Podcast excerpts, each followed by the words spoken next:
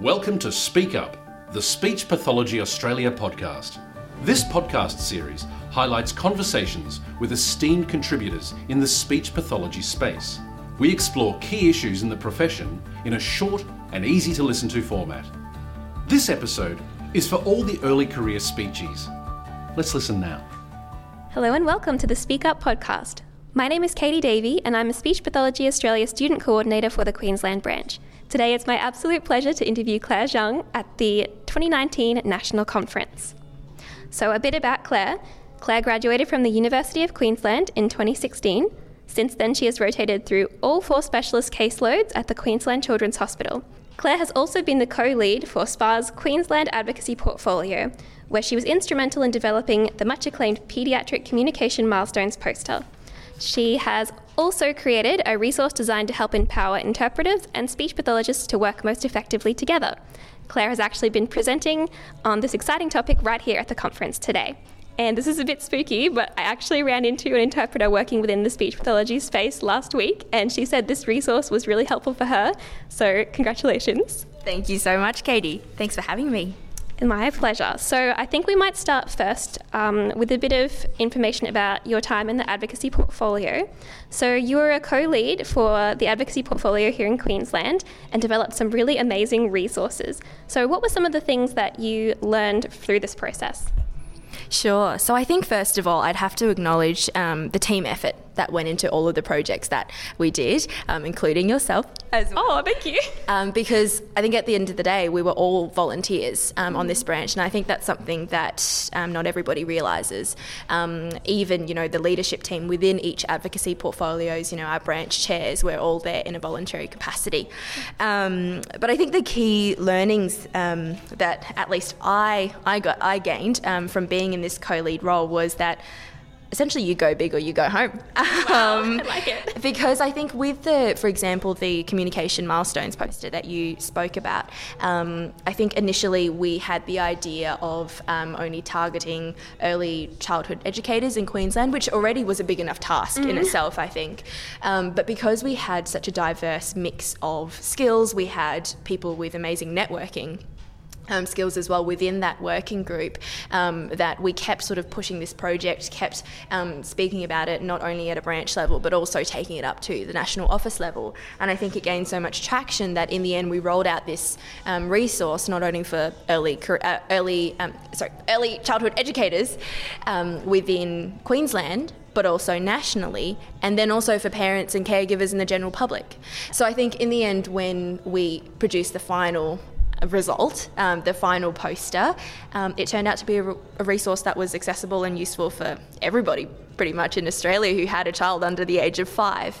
Um, and so I think through all of that, um, it, it, was amazing to to see and to learn how to utilize everybody's strengths. So when we had mm-hmm. speech pathologists from so many different sectors um, in these working groups as well, um, and really you get out what you put in. So all the volunteer effort and time that was put into these projects um, really paid off in the end.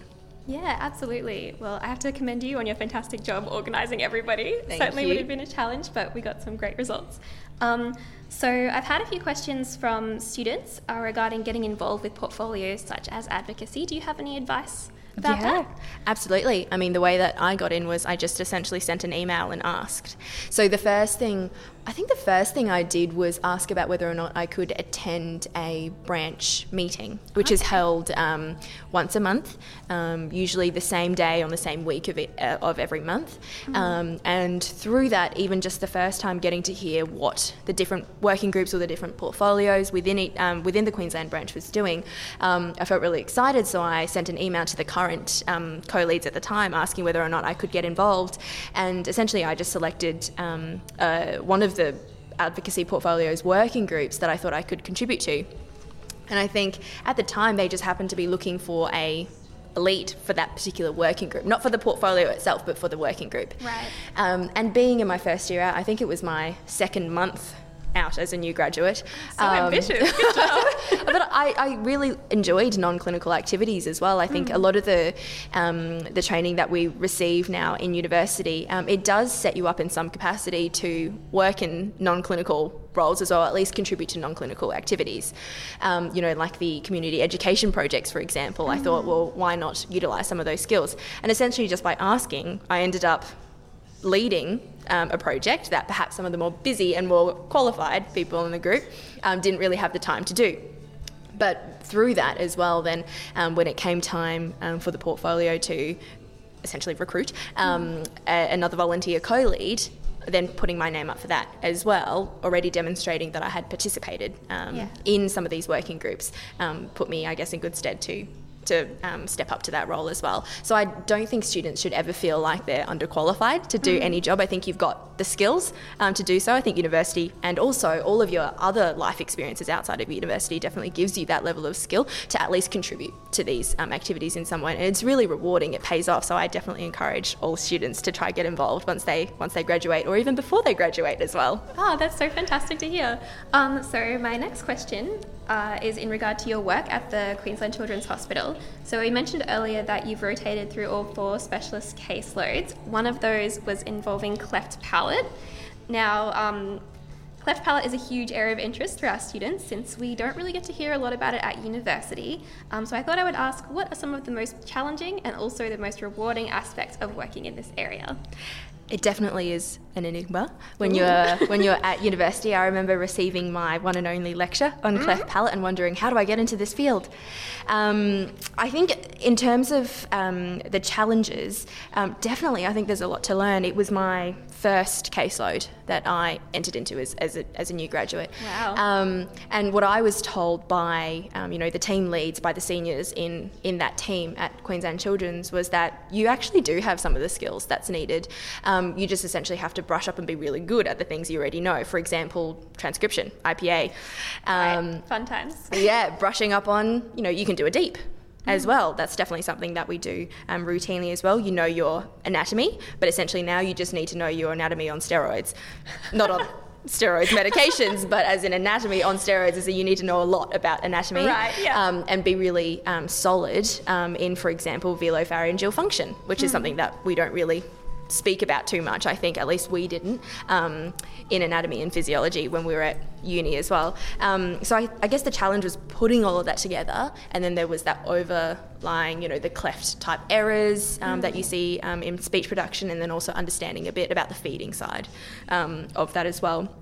But I think it was such a rewarding experience because um, I think working in cleft palate, it's such a multidisciplinary environment that I didn't realise to begin with. You know, you think cleft palate, speech errors, so we treat them as speech kids who come into our clinic.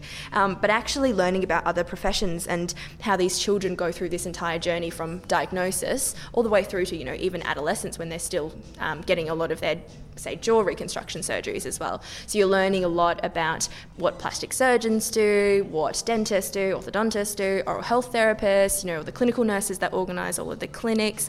Um, you know, the list just goes on and on. Um, so I found that part of it really rewarding, being so fresh out of uni, but being able to work in such a large multidisciplinary team.